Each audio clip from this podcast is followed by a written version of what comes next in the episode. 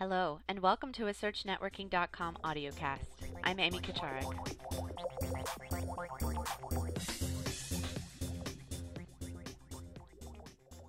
Today, I'll be covering the topic of how to manage streaming protocols on your network, adapted from a technical tip by David Jacobs of the Jacobs Group. Managing streaming protocols on your network can be a problem. You don't want your users to consume bandwidth watching replays from last night's game, but you know that useful applications also rely on these same protocols. To monitor what's happening on your network and detect undesired activity, you need to understand which protocols are used to deliver streaming media. Most streaming media on the web is available via RealNetworks RealPlayer, Apple QuickTime, or Microsoft Media Player. Each application relies on multiple protocols to deliver the data packets and control the flow of data. Some of these protocols have been developed by the Internet Engineering Task Force, or IETF, and specifications are publicly available. Other protocols are proprietary. The Real-Time Streaming Protocol, or RTSP, Real-Time Transport Protocol or RTP and the Real-Time Transport Control Protocol or RTCP are used by several streaming applications. These protocols were developed by the IETF. RTSP, Real-Time Streaming Protocol, controls the flow of audio or video data.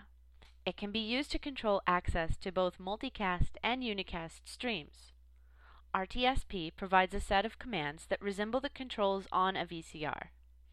These commands can include play, pause, and tear down, which is equivalent to stop. RTSP can run over either TCP or UDP.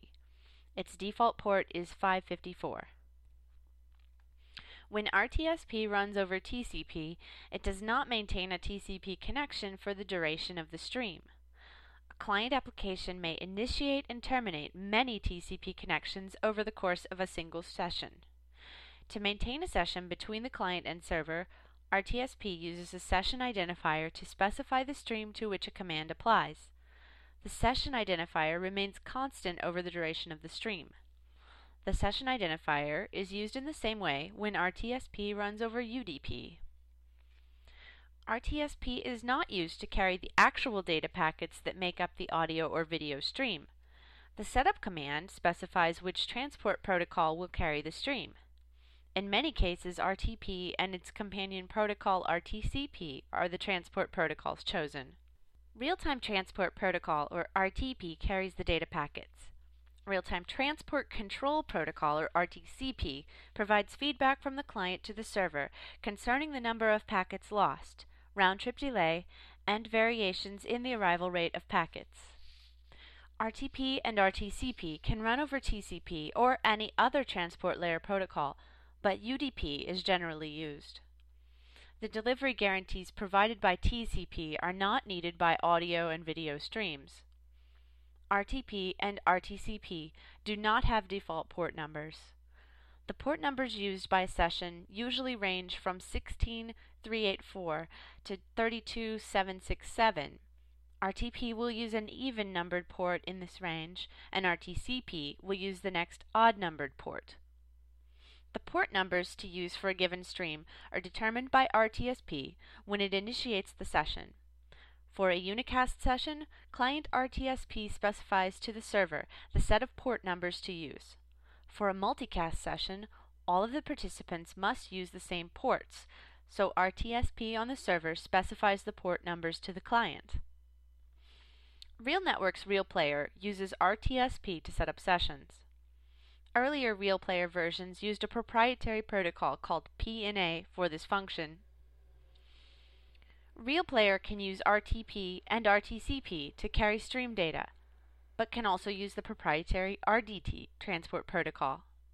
When using RTP and RTCP, and when using RDT, the RealPlayer application will attempt to use UDP, but will switch to TCP if UDP is blocked.